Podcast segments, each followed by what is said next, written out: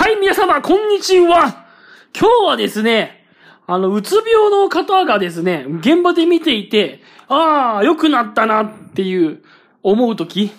僕がですよ、僕が現場でうつ病の方を見ていて、ああ、この方元気になったなって思うときは、どんな時かっていう、そういう話をしていきたいと思います。心のリハビリ現場から。この番組は、精神科のリワークのデイケアで働く作業療法士が、職場で気づいたこととか、思ったこととか感じたことを喋っていくっていう、そういうポッドキャストの番組です。はい、皆様、改めまして、こんにちは。えー、私はですね、精神科のデイケアで働いています。精神科のデイケアの中でも、リワークと言ってですね、まあ、うつ病などの精神疾患で、まあ、職場を休んでおられる方がですね、再び職場に戻るために、まあ、リハビリとして通う場所、ね、そういうデイケアで働いています。で、まあ、リワークの対象となるですね、患者さんは、まあ、気分障害、まあ、特にうつ病と呼ばれる方々がですね、多いですね。まあ、いろんな疾患の方は見ているんですけども、やっぱりうつ病の方がやっぱり多いわけです。鬱になって、まあ病、ね、職場で、いろいろストレスかかって、鬱になって、まあお仕事お休みになってしまってね。まあそこからまたお仕事に戻るぞっていう時にリワークを使うと。まあいうことなわけです。で、まあ何人かまあリワークですね、初めていろんな方と出会う、出会いまして。で、まあ僕がこの現場で働いていてですよ。現場で働いていて、あ、この方、こう元気になられたなと。この方随分鬱が良くなったなって、まあ思う瞬間があるんですよね。まあそれはどんな時かという話をしていきたいんですよ。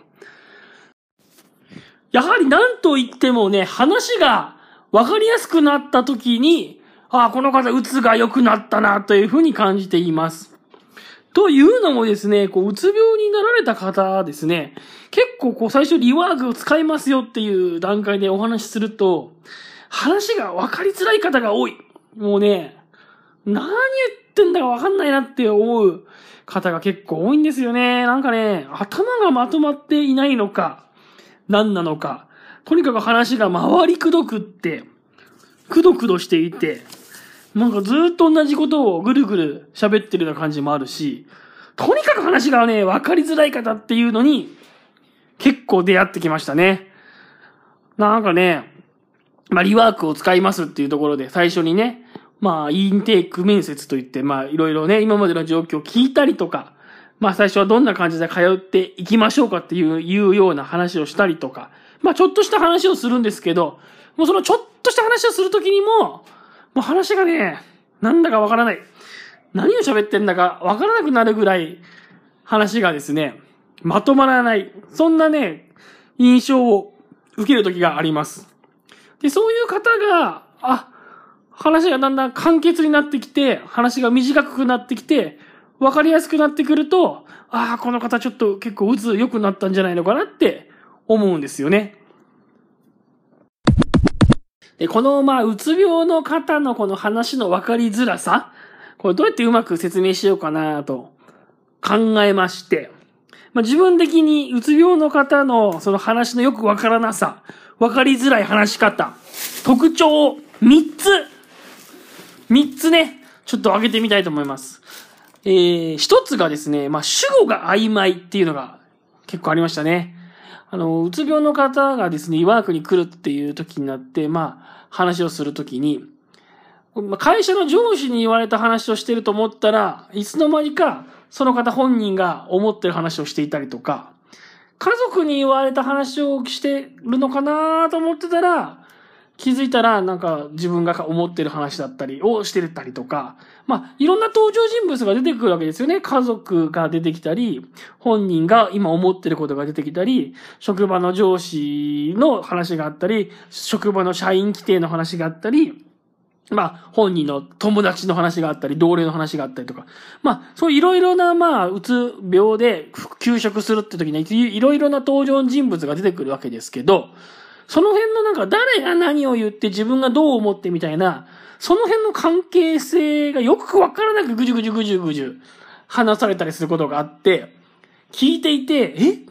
え？今誰の話？誰が何を言ってる話をしてるの？って思うことがね、結構ありますね。だからなんかそういうところが多分整理してうまく話せなくなっちゃうんでしょうね、きっとね。自分の中で思っていることと、実際に言われたことと、それから聞いてる、聞いている相手がどういうふうに、どこまで理解してるのかとか、まあそういうことを多分整理して話をするっていうことが難しくなってきちゃうんでしょうね。で、だから主語が曖昧になって、なんだかわかんない話をされると。いうことがありましたね。で、2個目はですね、語尾が曖昧で言い切らないっていう、そういう特徴もある気がしますね。なんかこう、うつ病の人が喋ってて、なんかね、話が結局最終的に、うんと、なんとかしますなのか、なんとかしませんなのか、なんとかしようと思って困ってますなのかが、なんだかわからない。語尾が曖昧。語尾を言い切らない。最後の語尾がなんだか、日本語って結局語尾が重要だからね。語尾が急に否定形になる時もあるし、肯定的形になる時もあるから、語尾が結構重要だと思うんですが、最後の言葉がぐじゅぐじゅぐじゅってこう、尻すぼみになったり、最後まで言い切らなかったりするんですよね。だから話をしていて、なんか想像して聞くしかないっていうか、こういう話の流れだからきっとこっちなんだろうなと思って聞くんだけど、なんだかちょっとよくわかんなくて、話がわかりづらいなって思うところがありますね。なんかまあ話してをしていて多分こう、喋ってて自信がなかったりとか、するところもあるんでしょうかね。だからなんか語尾を言い切らない。語尾がなんか曖昧で、ぼわーっとするんですよ。なんかね、そういう方に結構出会ってきた気がしますね。で、あと三つ目がね、繰り返しが多い。な、これはさっきも言ったかもしれませんけど、同じ話が何度も何度も繰り返されるっていう。もう結構そういうこともあって、あれこの話さっき聞いたなとか、あれこれその話さっき聞いたな、みたいなことがね、たびたび出てくるんですよね。で、結局話が長くなって、まあ、10分ぐらいで終わる話が30分とか40分になったりすることがあったりしますね。でも僕もほら初対面なんでね、初対面の方だったりするので最初のリワークで、えー、し、リリワークの最初のインテイクの面談なんてね、話が長くなっても、まあ、それはさっき話しましたよねとかって切るわけにもいかないですから、まあ、ゆっくり聞くとですね、まあ30分とか40分とか経っちゃうこともあるわけですよ。まあこんな感じでですね、まあ、僕が思うにそのうつ病で調子が悪い時は、まあ主語が曖昧だったり、語尾が曖昧で言い切らなかったり、まあ繰り返しが多かったりしてですね、話がとにかく分かりづらいっていう、まあそういう特徴があるなと思うわけですよ。で、これがですよ、こうリワークを通ってるうちにだんだん皆さんね、話がこう分かりやすくなってくるっていうのがね、本当に最大のあ、この人良くなったんだなってこう、肌感覚でわかる感じで、最初の頃は本当に話も長いし、何か言ってることもわからないしっていう人がですよ、だんだんこうシンプルになってくるんですよね、言葉が。言い、で言い切られるようになってくるし、話も短くなってくるんですよ。だからね、こうそういうところ見ると、あ、この方結構だいぶこう、頭がまとまってきたのかなとか、だいぶこう考えが進むようになってきたのかなとか、頭がしゃっきりしてきたのかなっていうふうにまあ思うっていう、まあそんなのがね、結構現場で、えー、リワークで働いていて、うつ病の方見ていて、感じることっていう、そんな感じですね。このうつ病の方の、この話の分かりづらさっていうのは、専門用語では、うえんっていうらしいですね。うえん。うえんっていうのは、えっ、ー、と、うかいのうに、うかい、遠い、遠いって書くのね。えっ、と、遠近の遠ね。遠いって書いて、迂回のうに、遠近の遠いって書いて、右縁っていう風に言うようですね。いろいろ調べてみまして、弘前アスナロメンタロ、メンタルクリニック、弘前アスナロメンタルクリニックのサイトにはね、こう書いてあります。右縁。思考目標は見失れ、見失われないが、一つ一つの観念にこだわって詳しく説明するので、回りくどく、要領よく思考目標に到達できないものを言う。だそうです。ね。なるほど。確かにね、思考目標は見失われない、見失われないがっていうのは、そうなんですよね。だから話が分かりづらいなと思うけど、話が変わってるっていうことは結構なくてね、一つのことをずっと説明してるんだけど、なんだか話がなかなか終わらない。くどくどしてる。同じことを繰り返してるような気がするって。やっぱそういう感覚をこっちはね、思ったりするので、まあこういうことなんでしょうね。こういうところが、まあうつ病の方で調子が悪い方がね、え話が、え終わらなくなったり、まとまらなくなったり、分かりづらくなるっていう、まあ、こういうのを無縁ということのようです。そう言われてみればね、あの、リワークに帰ってくるね、患者さんのカルテなんかよく見るとね、あの、よく先生が、そういえば会話は無縁って書いてたなって思い出しましたね。そういえば先生よく、えー、カルテに、この方会話が無縁だっていうふうに、そういえば書いてたなと思って、ああ、こういうのを無縁っていうのかっていうふうにね、ちょっと勉強になりました。まあね、しかしこうやって偉そうにね、うつ病の人の話し方の特徴は、こうですとか言ってますけどね。まあ私自身もこうやってポッドキャストを撮ってみると、自分自身の会話も上だなってよく思います。もう同じことを繰り返していることが多いですよね。同じ話し方をね。なんかこう、滑舌に自信がないので、うまく話せなかったんじゃないかなとか思うんですよ。うまくこう聞き取れるような発音ができなかったんじゃないのかなと思って、それで繰り返しちゃうんですよね。同じことをうまく言えなかったなと思って。だから、会話が上に、上なのかな？これは上というのかどうかわかんないですけど、同じことを繰り返して、回りくどいような気がするんですよね。だから結局まあ人にね、あの人の喋り方が上だとか、なんとか偉そうなこと言っても自分自身もね、ポッドキャスト撮ってみると、大した話し方はしてないなっていうふうに思うわけでございます。はい。まあまあ、何はともあれですよ。僕は何が言いたいかっていうと、まあ、うつ病の方が、リワークに通ってるうちにですね、話し方がわかりやすくなってくるっていう、そういうことが言いたいんですよ。だか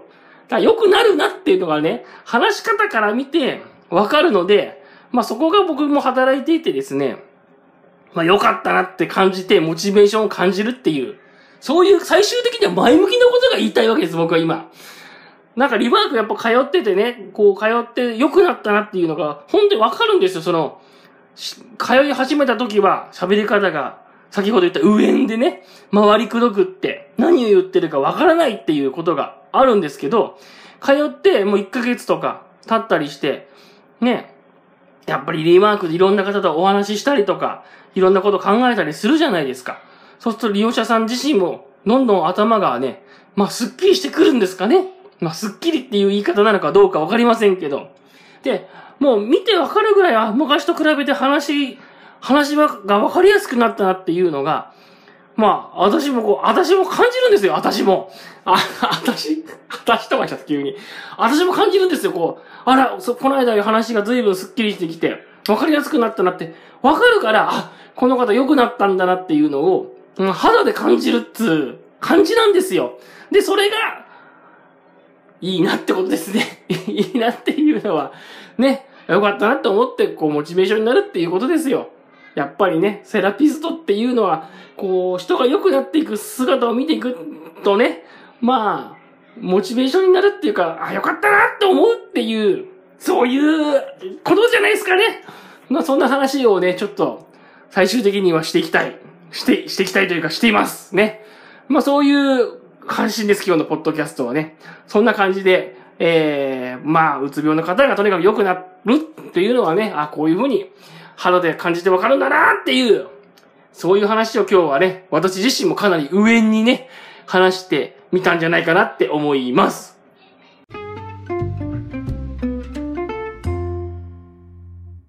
はい、というわけでね、今日の放送はこの辺にしておきたいと思います。